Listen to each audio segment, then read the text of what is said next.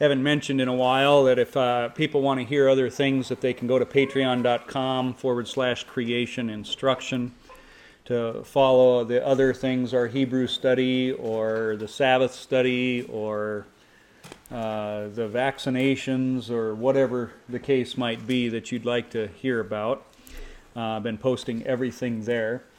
We left off on Galatians 3, verse uh, 26 through or verse 25. We're going to pick up there and get through chapter 4, verse 7 here tonight, hopefully.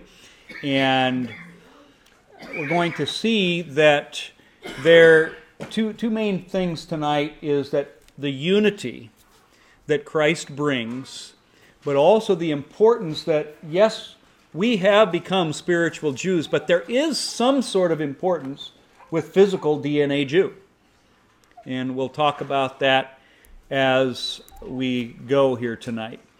But to keep context, I just want you to remember that in chapter 2, he was talking about circumcision and how there was no need for physical circumcision, but rather a circumcision of the heart. And we talked about how important that was, that it was something that was predicted in the old covenant, that it wasn't a new concept that Paul is bringing up here, but it was something that was even told about in the Old Testament that there would be a circumcision of the heart, and that things would be moved from stone to the heart, a desire that the law itself wouldn't change, but its location did. And we also saw that his whole point in bringing that up was that he's trying to say that you cannot be justified, you cannot be saved by works. By obeying God, following the commandments, being circumcised, none of those things are going to bring about salvation. The only thing that's going to bring salvation, as I know you are well aware of, is faith in Christ Jesus. And that is where he's starting to move this into even more here now. Um, he talked about faith is what justifies, but now he's going to say it doesn't just justify you, it brings unity to the body of Christ it's going to tear down this wall of separation that there was between the Jews and the Gentiles. Last week, uh, Deb, you were talking about how the Jews just have this idea that we're God's people. That's all we need. What, what do I need to be saved from? I'm God's people. They still have that attitude to this day. And that is the attitude that was there. We'll talk about that to where you Gentiles, you were the uncircumcised, you were the heathen, you were the pagan. Uh, God isn't, He's not your God, He's our God. You have no business keeping the Ten Commandments. We don't expect you to keep the Ten Commandments. And now what you're seeing is He's going to show that once Christ has come, those Ten Commandments that He gave to the Jewish people have been expanded to everybody, and not only as a means of, not just as, not not as a means of salvation, but instead as a blessing and a gift, as a sign of you're my people. And so that's what he's going to get in here, here to right away. Verse 26 For you are all sons of God through faith in Christ Jesus. Now, notice what makes you a son of God there. Not works, but faith, period. For as many of you as were baptized into Christ have put on Christ. So we're getting a couple of things here. I mean, this is just like this high intellectual talk, it seems, but it's not that complicated. What does it mean to be baptized into Christ? What does it mean to put on Christ? Is this just allegory, metaphor? What are we talking about? How do you wear somebody?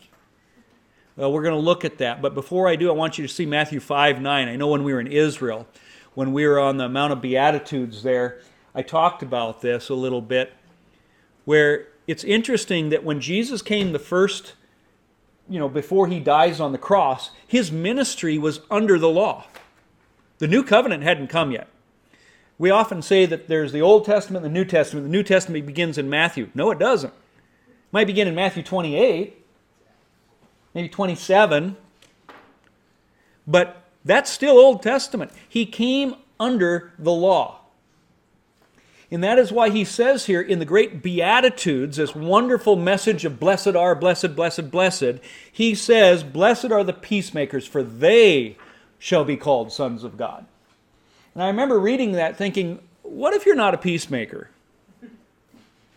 Then you're not a son of God. So some of those people I know that it seems like everywhere they go they're causing trouble, they are not sons of God. okay? And well, he raised his hand. so you go read those Beatitudes, what I want you to see is that this is not a gospel message. Never was. It was a message that sent them to hell. It was in that same Beatitude, he said, You've heard it said, don't murder.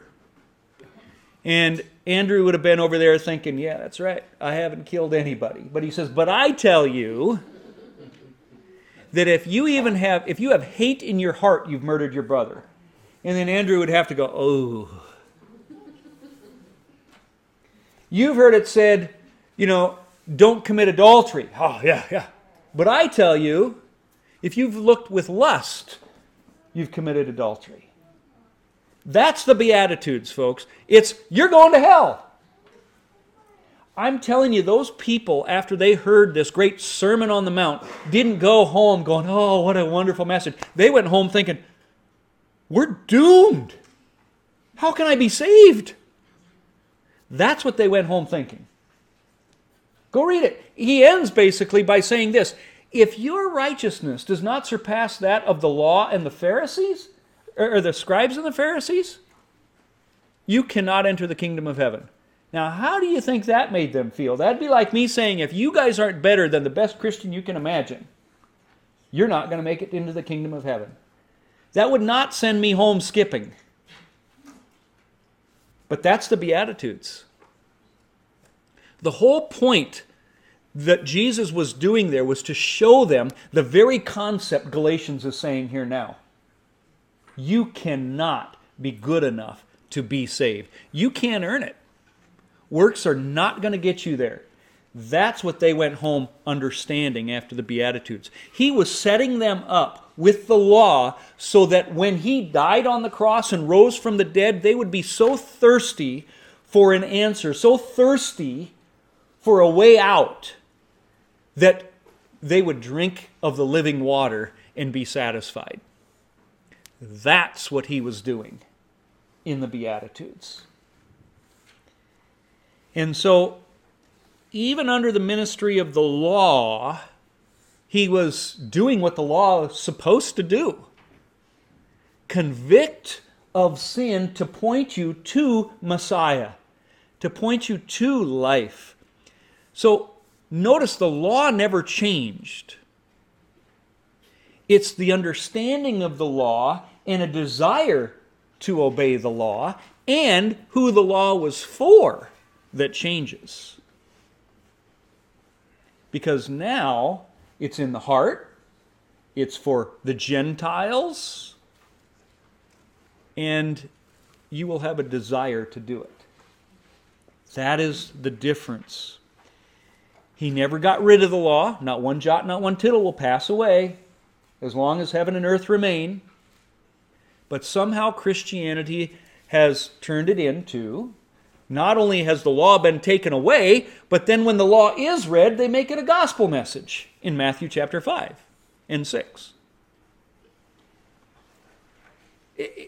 It's so inconsistent. It's like we have to take a step back and look at Scripture to get our doctrines, not our upbringing, not our culture. So let's look at what does it mean to put on Christ. Uh, by the way, not only does he say it here in Galatians, but he's also going to say it in Colossians too. That, you see, after the cross, he says, No, you are sons of God. Where you knew you couldn't do it before, now you can be by faith and faith alone. Like I said, that is what Paul is saying here in Galatians. Now, I'm going to kind of give you some verses outside of Galatians just to kind of reiterate what he's saying and explain what he's saying here. Colossians 2:11 In him Jesus You were also circumcised with the circumcision made without hands, by putting off the body of the sins of the flesh by the circumcision of Christ. A circumcision of Christ. It's not like he's your rabbi coming to do your little eight day circumcision. What do they call those guys? Uh, uh, Loyal. Yeah, the moil. Terrible curse. Yeah. So, point is, there's something deeper than physical circumcision going on here. It says, by the circumcision of Christ, buried with him in baptism. That's the circumcision of Christ. You see, what was circumcision? Well, it was taking that extra skin of the male organ and cutting it off. It was taking this very private, sexual, personal aspect and cutting off of the flesh, getting rid of the flesh. In essence, that's what baptism is supposed to do. It is the cutting off of the flesh, getting rid of fleshly desires. That's what it means to be baptized and buried with Christ. Now, this is the other thing. I'm not going to make this a, a message about baptism because we'd be here all night again, but we always hear about baptism as this great, wonderful thing. It is a great, wonderful thing. But what I want you to see is what it does it buries you. Baptism in itself kills you. You were buried with Christ in baptism, which is why the whole symbol of when you are dunked under the water, it's like you're drowning. You, you're, you're dead. But then you are raised to life through faith in Christ Jesus, it will go on to say. With, so baptism in itself is going to leave you dead without faith, without Jesus. You're buried, but also raised through faith. And that's an important distinction to make here. Raised with him through faith in the working of God who raised him from the dead. Don't just leave off that second part there of being raised through faith. If you do, you're still dead. Now, Romans 13, 14 says the same verbiage that we read there in Galatians to put on Christ. But put on the Lord Jesus Christ. What's that mean? Well, we get a little added, added detail here. Make no provisions of the flesh to fulfill its lusts. You see, I think this is so important for us to contemplate, meditate, and put into practice right now. To give your flesh no reason to scream, to cry out, to feed it.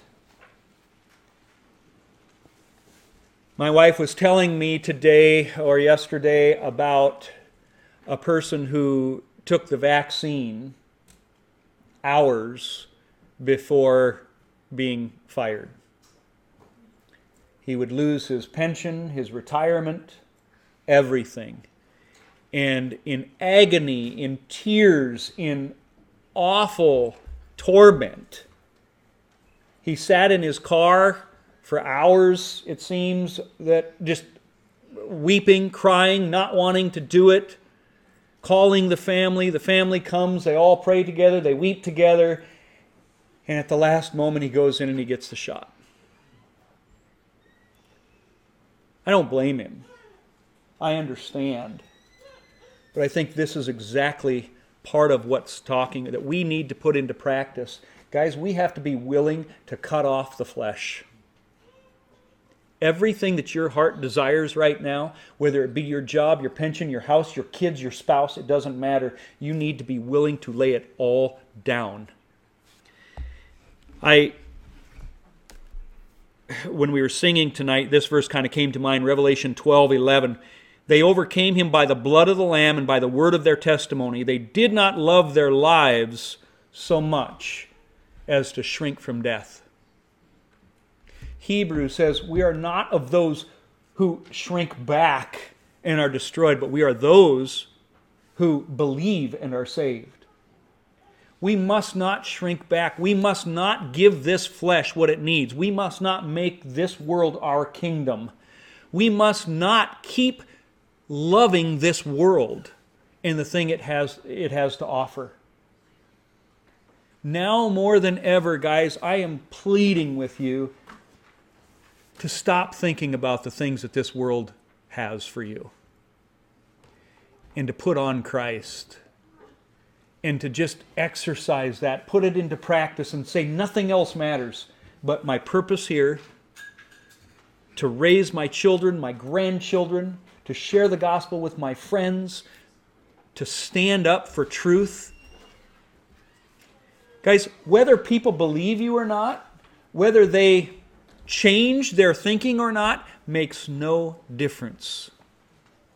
Ezekiel, Isaiah, Daniel, Amos, Isaiah, Jeremiah, how many of them had huge followings that were like, yes, uh, we want that?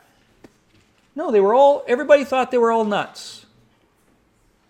They didn't have a big church following. They preached the word because they were being faithful to Christ, and the results didn't matter. I mean, they wanted good results, obviously, but um, they didn't see it. Okay? So, I think that in part that's what this is saying. Put on the Lord Jesus Christ means take off the world, take off the flesh. 1 Peter 3:18 for Christ also suffered once for sins the just for the unjust that he might bring us to God being put to death in the flesh but made alive in the spirit or by the spirit. So to put on Christ is to put on the circumcision of baptism, which is to die with Christ, which is to put off the flesh, which is to say, I don't care about this world. I don't care about my next vacation. I don't care about my next new car. I don't care about my next house that we're building. I don't care. Now, again, it doesn't mean you can't do those things, but it means this your heart is not there. Your heart is in Christ. And every single one of us has something where our heart gets swayed or taken, our eyes get off of Christ. All of us. And we need to exercise that. So, the flesh must die, and we have to stop being friends with this world. It is so easy to just plan this is what I want. I want to go see this. I want to go do that. I want to have this. But that is not why you're here. Adulterer and adulteresses, do you not know that friendship with the world is enmity with God? Whoever therefore wants to be a friend of the world makes himself an enemy of God.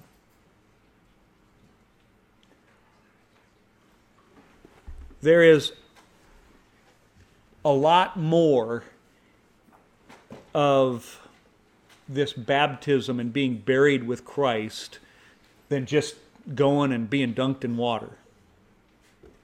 He's calling us to live for Him. So, you have to answer your own question of how you're a friend of this world how maybe this world is pulling you and leading you and have all of these desires that are of the flesh. Back to Galatians, verse 28. There is neither Jew nor Greek. Now keep the context here. It's because by faith that you have put on Christ. And when you put on Christ, this is what happens there is neither Jew nor Greek. There is neither slave nor free. There is neither male nor female.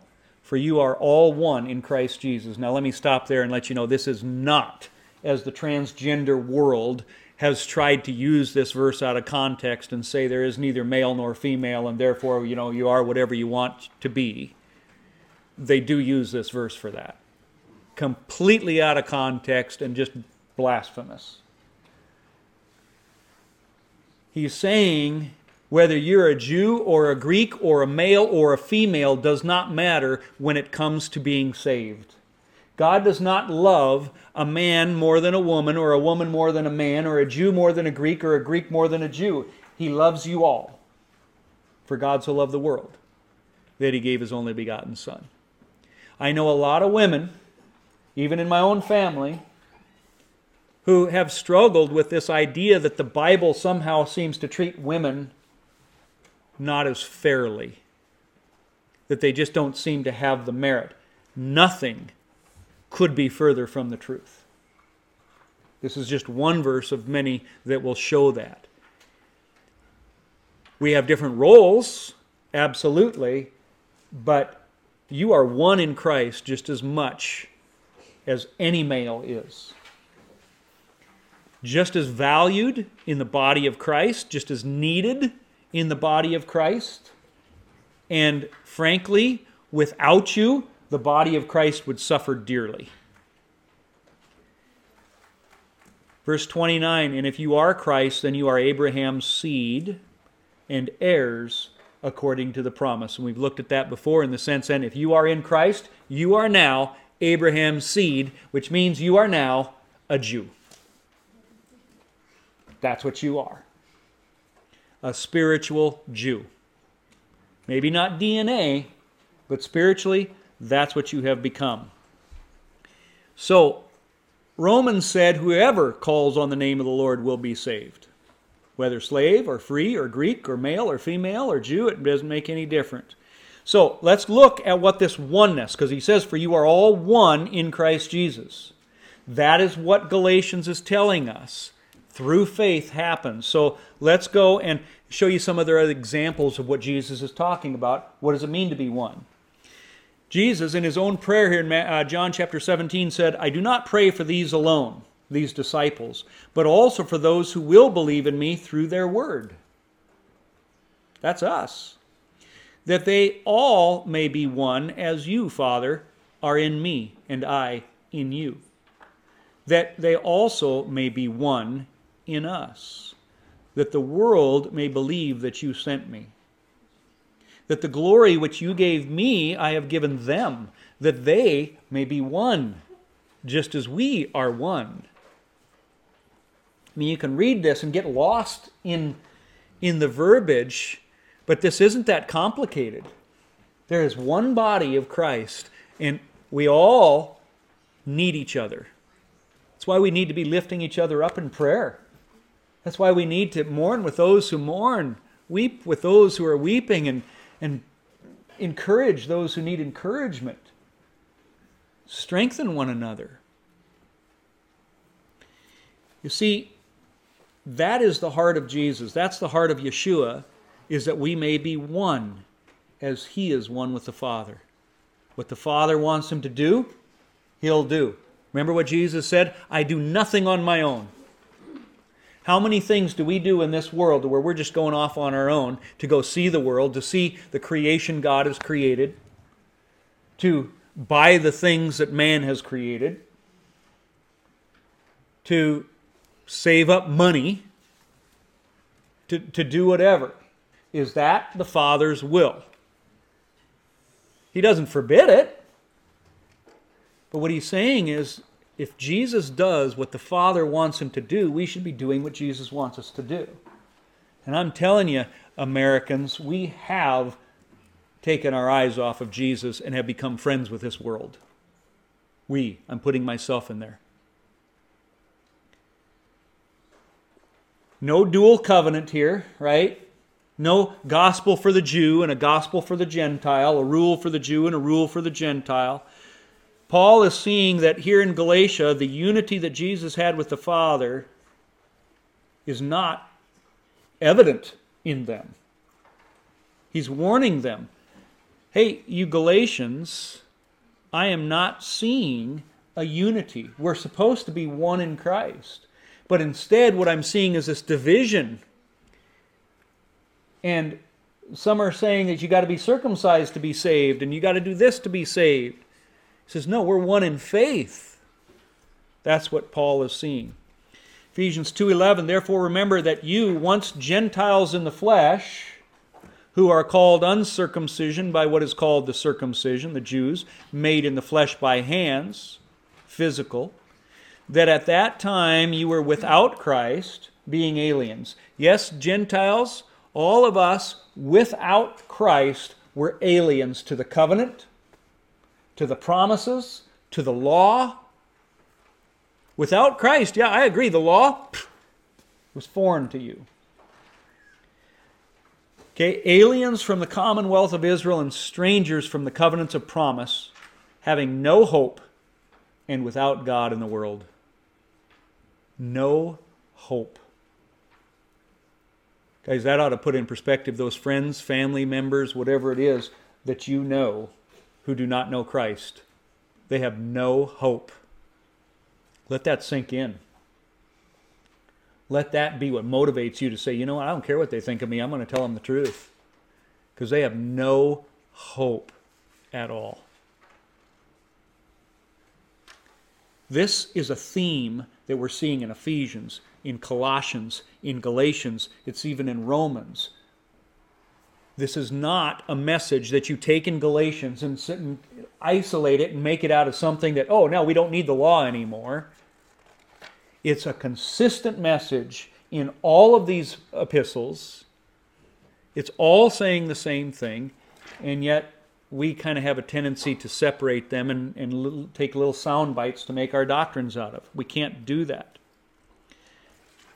The covenant used to be exclusively, exclusively for Israel. But now, you as Gentiles have been grafted in. But if you're not grafted in, if you don't have Christ, you're still an alien, a foreigner, an outsider, without hope, without God. When you believe, you become a citizen. Remember, we talked about that before, what it meant to be a citizen a family, a proselyte versus a convert. And when you become a citizen, there were benefits. When you become a citizen of heaven, there are benefits. One of them is the law of God. That is a benefit, not a curse, but a benefit for you. Blessed are you who keep these commandments. You'll be blessed if you keep them, cursed if you don't. And so, one of the benefits of being a citizen is now you get to obey God. And that brings all kinds of blessings. Ephesians 2:13 but now in Christ Jesus you who were once far off you aliens you foreigners have been brought near by the blood of Christ for he himself is our peace who has been who has made both one both Jew and Gentile has broken down the middle wall of separation, having abolished in his flesh the enmity, that is, the law of commandments contained in ordinances, so as to create in himself one new man from the two, thus making peace. I'm going to jump back to this. Let me talk about this middle wall of separation. There was a, a wall of separation between a Jew and a Gentile. Do you know there literally was one? in the temple. Josephus talks about this. The Jews know, I mean, this is common knowledge in the Jewish families. Okay, Josephus, this is what he says in uh, Wars of the Jews. Thus the, was the first enclosure, in the midst of which, and not far from it, was the second, to be gone up by a few steps. This was encompassed by a stone wall for a partition with an inscription which forbade any foreigner to go in under pain of death. There was a partition made of stone all around, whose height was three cubits. Its construction was very elegant. Upon it stood pillars at equal distances from one another, declaring the law of purity, some in Greek, some in Roman letters, that no foreigner should go within that sanctuary. Between the outer court and the temple, there was this wall of separation that Gentiles were not allowed to cross. Do you remember in Acts 21, I believe, Paul is going, he goes to Jerusalem, and what happens? he gets all, uh, he basically makes this uh, vow to show everybody that he was not against Moses. And he goes into the temple, and they all get upset with him because he sees that there are these Gentiles, two Gentiles that were inside the, you know, they crossed this wall of separation. And they think Paul brought them in. And it was such a big deal, they were ready to stone Paul. That's what Josephus is saying here. It was that big of a deal. There was truly a wall of separation. I, I guarantee you, anybody in the first century reading Ephesians 2 here would have had in their mind when he said this wall of separation, would have had this in mind.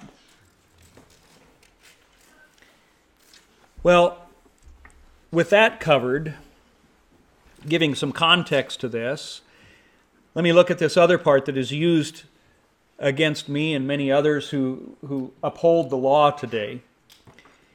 Verse 15, it says, having abolished in his flesh the enmity, that is, the law of commandments contained in ordinances. People say, see, Jesus got rid of the law. When Jesus died on the cross, he abolished the law. Which is so interesting since he said, I did not come to abolish the law. Where not one jot or one tittle is going to pass away. Or Paul says, do we nullify the law? Not at all. Where I can give you verse after verse after verse that says, no, the law cannot be abolished. Yet we'll take this, isolate it, make a sound bite, and say, ah, I'm free from the law. I have it here in Greek for you. That, that sentence here just um, commandments contained in ordinance, well, actually, verse 15, having abolished in his flesh the enmity, that is, the law of commandments contained in ordinances right here, I've got them in blue, but here's the word in, okay? And then that word is the one that's used for ordinances. It's dogmasin. Dogmasin, if you look up that Greek word throughout all of Scripture and then go into the Greek Septuagint, which is simply the Greek translation of the Old Testament, Every time that word is used, you're going to see it has nothing to do with God's commandments. It is purely man made rules, decrees of men. Now, keep in context what we've been talking about in Galatians and Ephesians and Colossians.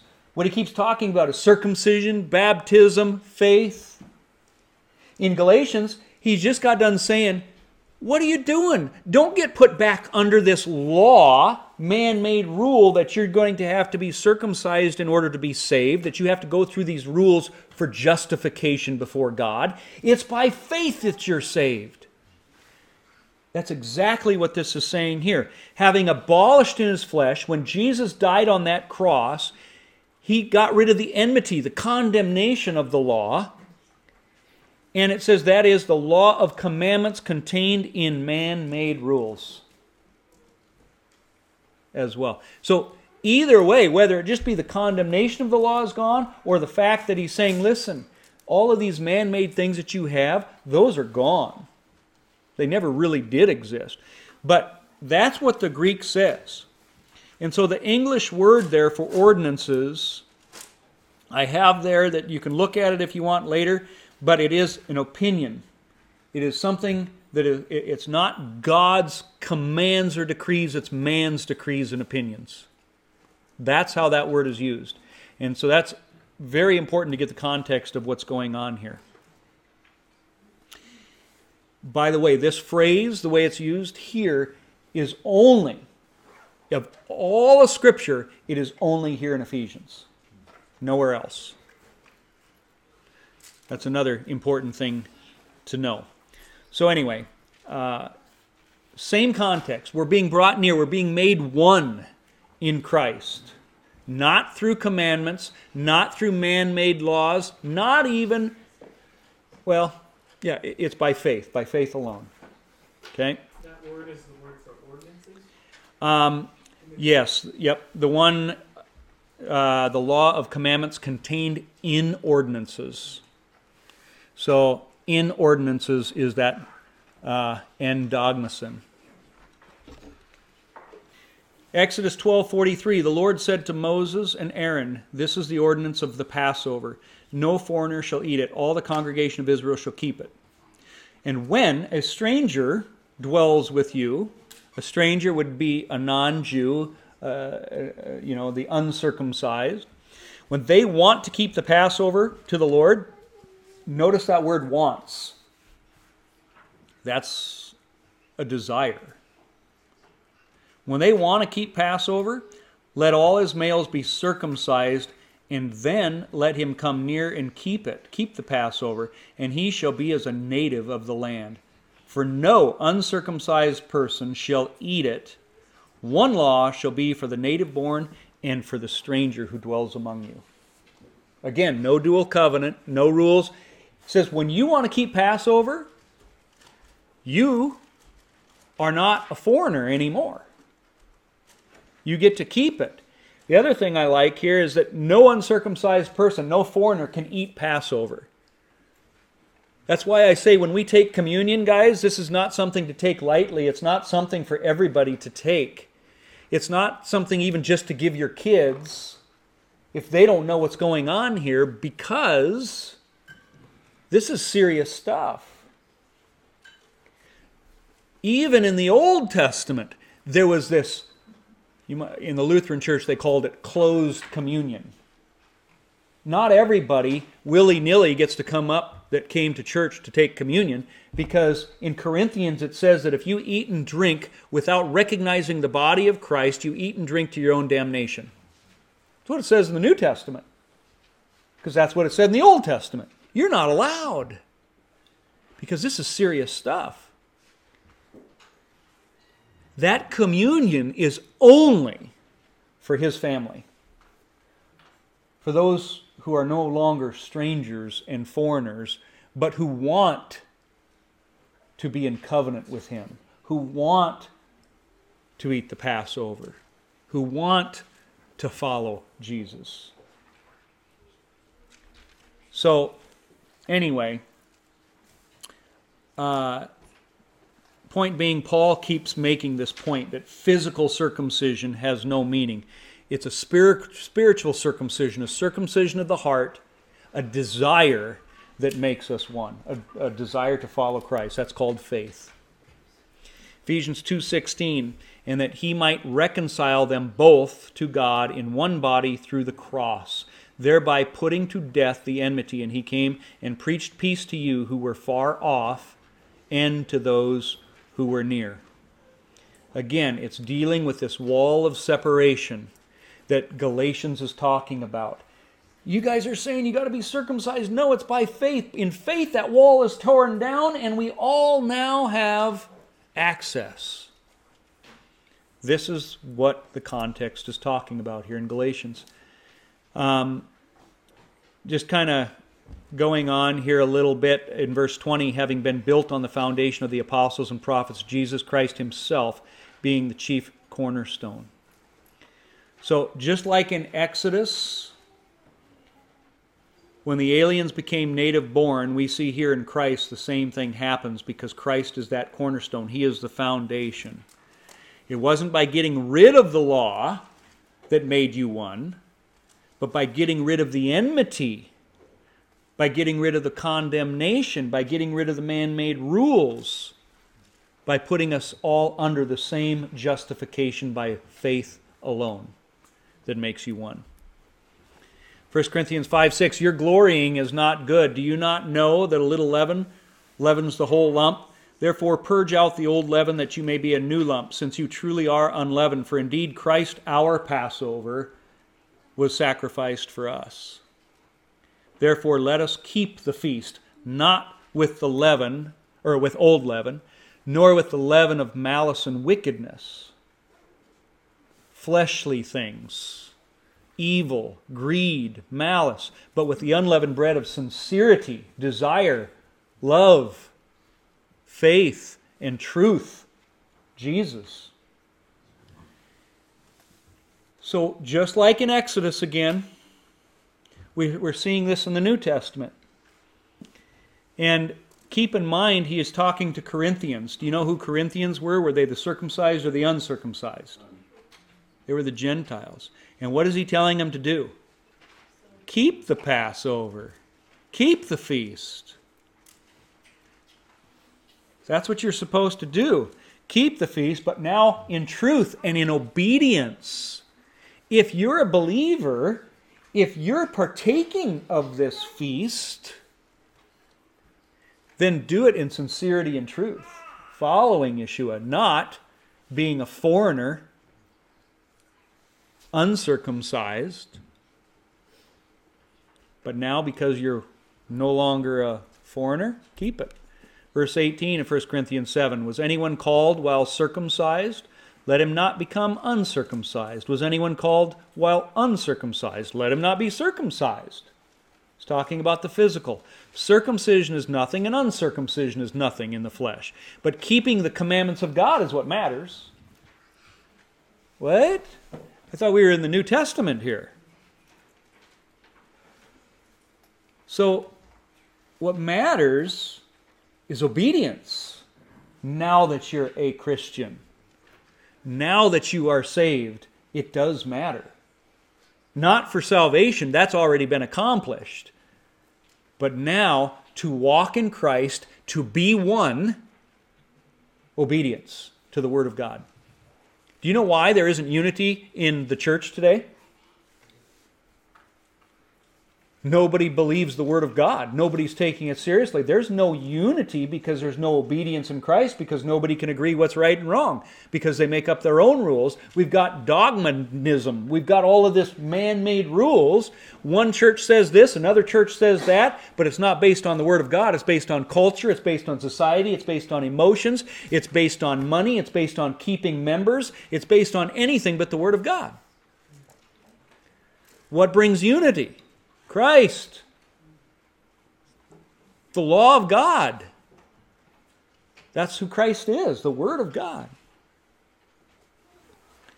So, again, a common theme here in Galatians, in Ephesians, Corinthians, Colossians. So, it's not difficult to interpret what's going on in Galatians if we just look at the rest of the epistles in the Old Testament as well. 1 Corinthians 7, uh, just a couple of verses later in verse 22. Likewise, he who is called while free is Christ's slave. Wait, I'm free. I'm free in Christ. What does that mean? Now you're a slave to Jesus.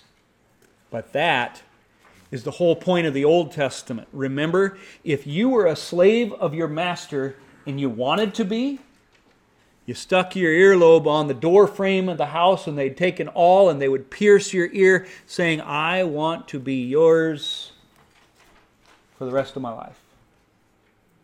I want to be a slave because I choose to be a slave to you, to a good master. I choose to follow Christ and obey his commandments. Let him be my master. You know that, that whole phrase, no Lord, is an oxymoron. If you are a slave and your Lord, your master says you go do this and you say no, whoo. If you call Jesus Lord, then that means you are recognizing him to be your master, the one who tells you what to do, when to do it. He says jump, you say how high. And you enjoy doing it.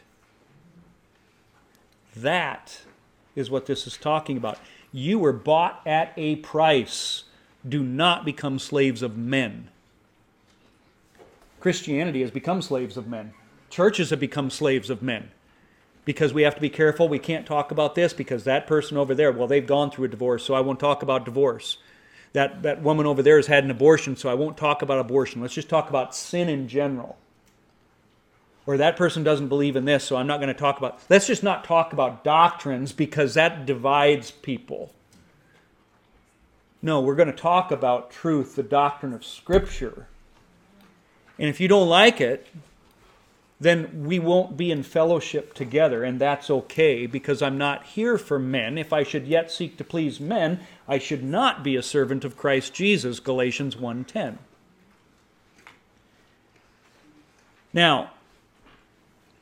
What I love about this is you were bought at a price. This whole context that we've been reading here in 1 Corinthians 7, okay, I've just been going on.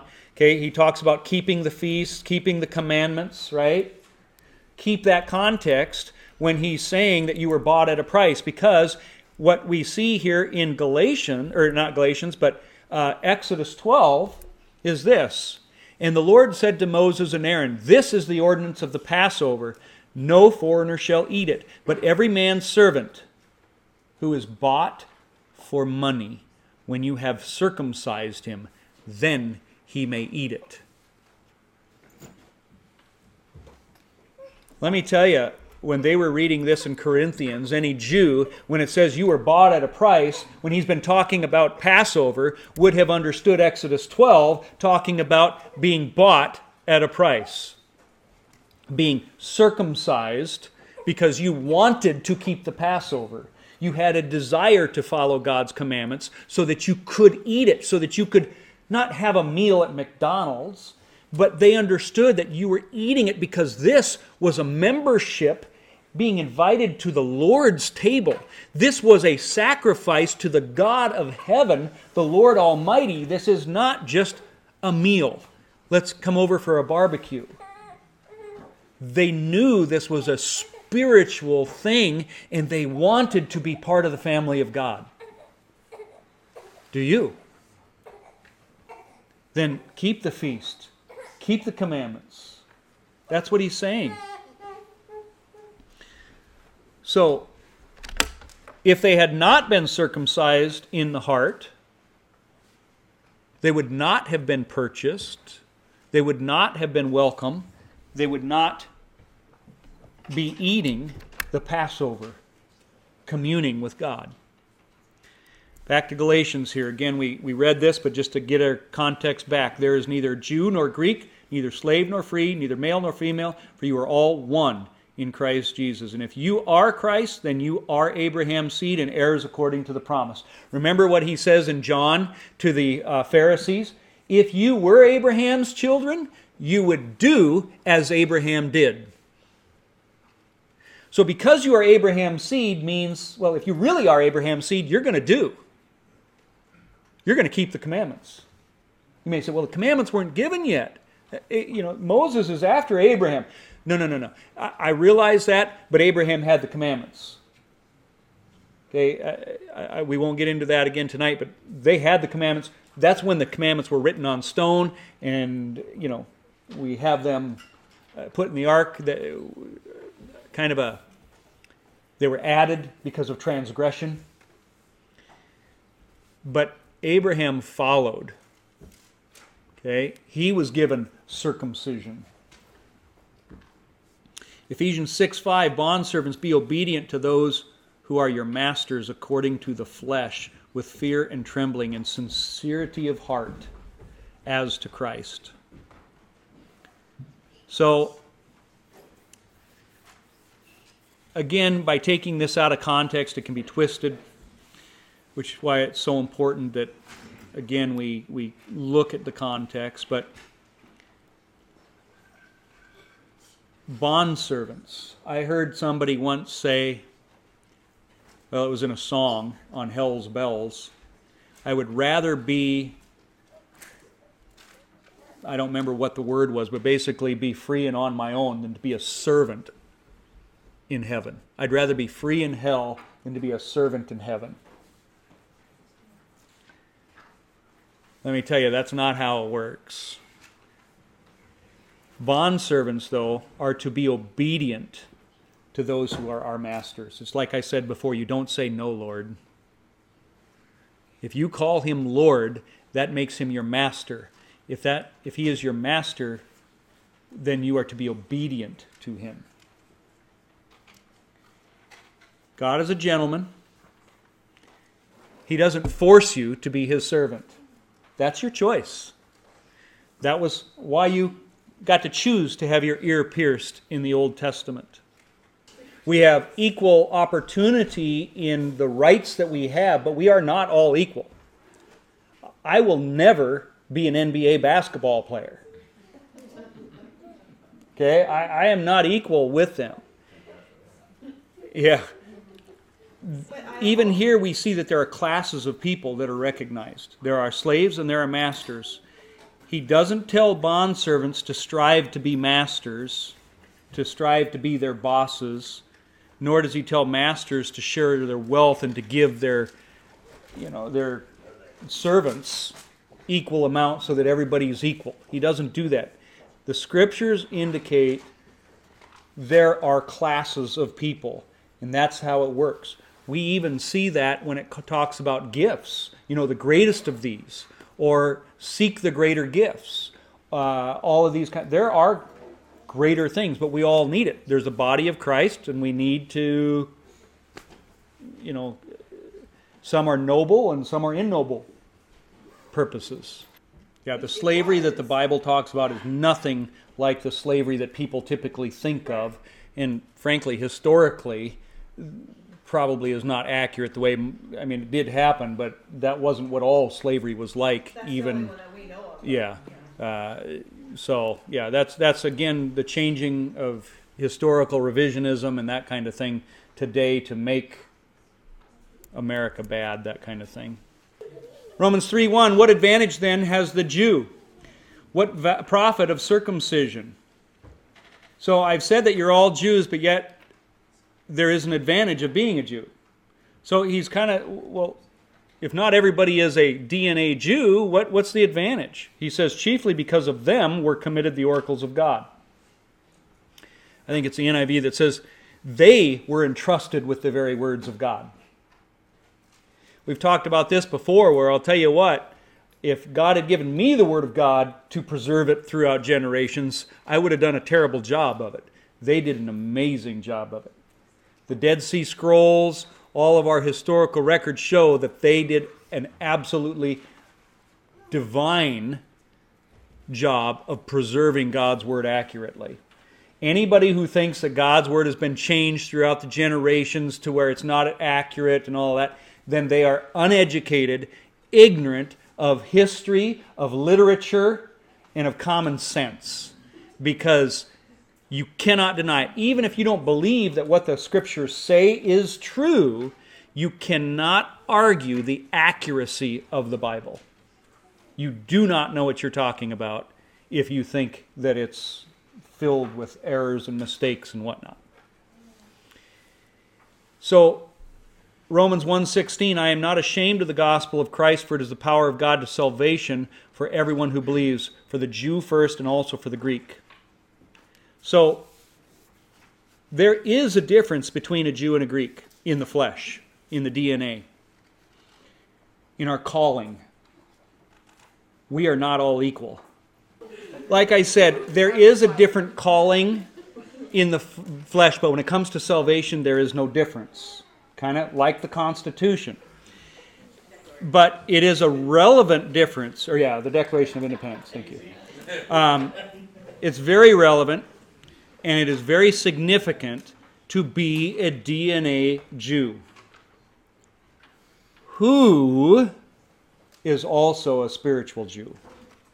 Okay, I'm going to separate make that distinction. If you are a DNA Jew that does not know Messiah, you're on your way to hell. All right? Just because you are a DNA Jew doesn't make you saved. As a matter of fact, you are a child of the devil, Jesus said. But if you are a DNA Jew and a spiritual Jew, one of faith, there is a blessing. And when salvation comes, there is a reward first to the Jew, then for the Gentile. When there is punishment, it will go first to the Jew, then to the Gentile. It says there in Romans chapter 1. Now, I want to go back to this Romans 3 here as well. Much, he says. Not just, well, there's some advantage, much advantage in every way. And we're going to come back to this in a minute because they were entrusted with the words of God. But before we do, let's look here, Romans 9 3. For I could wish that I myself were cursed from Christ for my brethren, my countrymen, according to the flesh, according to the DNA Jew, who are Israelites to whom pertain the adoption. In other words, it's the Israelites that were first adopted into the covenants. the glory, the covenants, the giving of the law, the service of God. Notice the giving of the law was not a punishment, it wasn't a curse, it wasn't some negative thing, it was a blessing. What advantage is there? You got the law. And yet today, Christianity wants to get rid of it. He says, the service of God and the promises of whom are the fathers and from whom according to the flesh. The NIV, again, it just says, theirs is the adoption as sons, there's the divine glory, there's the covenants, there's the receiving of the law, there's, okay, the promises, the temple worship, it says. So, this is all good stuff. Now, just because it was given to them first, remember, salvation comes first to the Jew, then to the Gentile. We, when we're grafted in, we get all of those things, including the law. And we should say, Praise God, thank you that you gave me the law. I'm not going to trample on that. I'm not going to, eh, you know, treat it as if it was something unholy or bad or some way that I can use it to get to heaven. I'm going to use it as it was intended to be. John 4:22, you worship what you do not know. Remember the Samaritan woman at the well? She's saying, you know, well, when the Messiah comes, he's going to tell us, you know, what we're supposed to do. And he's basically says, I'm he. He says, You Samaritans, you worship what you do not know, but we Jews, we worship what we do know. There is a difference. And he says, We know what we worship. Why? For salvation is of the Jews. Let me tell you, you wouldn't be saved if it wasn't for the Jews first, because it came to them first. So there is a huge advantage of being a DNA Jew. And that's why you need to pray for them. That's why you should be witnessing to them. And, um, you know, consider it an important thing to give them the gospel. Loving the Jew without the gospel is not loving the Jew. You can give them money get them back to the Holy Land. That means nothing if you don't give them the gospel. Deuteronomy 23:19 You shall not charge interest to your brother interest on money or food or anything that is lent out at interest. To a foreigner you may charge interest but to your brother you shall not charge interest that the Lord your God may bless you in all that which you set your hand in the land which you are entering to possess. Nehemiah rebuked the Jews as well for charging interest to their own Jewish brethren. But if you were a Gentile you could charge that person interest so, how does this fit with the New Testament covenant? Well, if I'm grafted in, I should be getting interest free loans from that bank, right? If it's Jewish owned, right? But think about it when it comes to us as brothers and sisters in Christ, we should be helping one another out without, you know, yeah. It doesn't mean that you shouldn't have your services paid for or be giving everything away. I mean, you can, but uh, I've always said I would make a terrible businessman because even with my books and DVDs, I mean, I, am any of you want it, I'll give it to you. So it's it's kind of one of those things that I, I would have a hard time making money off of another believer. It's just it's hard for that mindset. But anyway. Uh, when you become a believer, you should not be charged interest. This is because you're grafted into Israel and are no longer a foreigner. You are a native born Jew spiritually. So, this is also then what it means that there is no Jew, there is no Greek, male or female. You are all considered one. So, back to Galatians chapter 4 here. We're getting close to finishing up now. Now I say that the heir, as long as he is a child, does not differ at all from a slave though he is master of all, but is under guardians and stewards until the time appointed by the Father. So, you're an heir, a co heir. You're a child of God. And it says though, though you are master of all, you're still kind of you can be a slave. It does not differ at all from a slave. It's under guardians, stewards. You're under rules, requirements, submission until he comes. Even so, we, when we were children, were in bondage under the elements of the world, slavery to the world. But when the fullness of time had come, God sent forth his Son, born of a woman, born under the law, to redeem those who were under the law, that we might receive the adoption as sons. Not to get rid of the law, but to redeem those who were condemned by the law, is what it's saying. And so he's basically bringing this concept back that he had earlier brought to the table, saying that we were in bondage to sin. We had no control over it, just as an heir who is a child has no rights. Okay? When you bring a child into, eh, you know, Evelyn has no rights in this family at this point. Okay? But when Jesus came, it was time for our rights to be given to us through him. The elements of this world, where it talks about bondage under the elements of the world here, is connected to under the law. Not saying again that the law is bad, but showing a relationship between sin and the law. Remember earlier we talked about the world is like the flesh, and we are not to be of the flesh, but we are to be of the spirit. So we gave the example of a snake bite that when a snake bites someone, you're going to die if it's a venomous snake. But if it's not a venomous snake, snake, you will not die. And so the bite of the of sin is like the uh, let me put it, the bite is sin. Venom is the law. So if you get bit by a snake Without the venom, there's no death. So if you get bit by sin, the law, the venom, will kill you because you broke the law. You broke the commandments of God. And so, if sin has no power, the bite has no power because the condemnation of the law has been taken away, you live. What took away the power? What took away the venom? what took away the, the condemnation, it's Jesus. That's kind of, in a sense, what he's saying being born under the law to redeem those who were under the law, to take away the venom of the bite of sin. Jesus becomes the anti venom.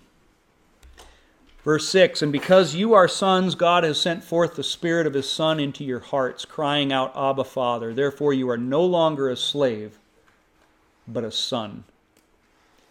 As Evelyn grew up, in that the, the you're given those rights, you become an heir when you are growing up, then you receive the inheritance. You are no longer a slave, but a son, and if a son, then an heir of God through Christ. We've been adopted. We now have full inheritance rights just like the Jew. Now, there's still a difference physically, but spiritually, there's no separation. Ezekiel 47, verse 22 It shall be that you will divide it by lot as an inheritance for yourselves and for the strangers who dwell among you. This isn't just a New Testament concept that the wall of separation would be taken down and that Gentiles would also have the inheritance that the Jews got. We see it right here.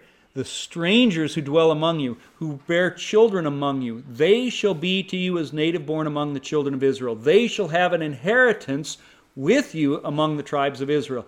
And it shall be that whatever tribe the stranger dwells, there you shall give him his inheritance, says the Lord God. This is why I say in the book of Revelation, we see that there are 12 gates around the New Jerusalem. And the names of the tribes of Israel are on those gates. Let me tell you, you're going through one of those gates. You will be assigned a tribe. Whatever tribe the stranger dwells, there you shall give him his inheritance. I don't know. I don't think there's any way you can identify what tribe you are going to dwell. But I do believe you will be assigned a tribe. I think my wife will be an Asher, just saying. I think because she's happy. I'm one of Gad's So. people. You're what? One of Gad's people. Gads. Gads people. I kept hearing gas people. I'm like, what? it's a little dark. Okay. Gads people, yeah. So, anyway, but again, only if there is circumcision of the heart does this happen. So, to sum it all up, circumcision. Paul is saying here in Galatians, you don't get circumcised to be saved. You don't have to be circumcised to be saved at least not in the flesh, you have to be circumcised in the heart. And when you're circumcised in the heart, you are not only saved, but you have become one. You are a co heir with Israel. And that wall of separation has come down, and now you get to participate in the same blessings that the Jews had the promises, the covenants, the word, the law, all of it you get to be a part of. So rather than running away from it, we're supposed to be running to it and, and, and being thankful for it. Because by Christ we've been saved to have that blessing. As, as I've said before, the Ten Commandments were given after the Passover lamb of Exodus. And likewise, it's after the cross that Jesus says, If you love me, do what I say. Now that I have shown you my love, respond. All right? Let's close in prayer. Lord Jesus, thank you for this wonderful gift. Father, for so long we have neglected your law. We haven't taken it seriously. We've seen it as obsolete, null, void. Lord, put it in our hearts.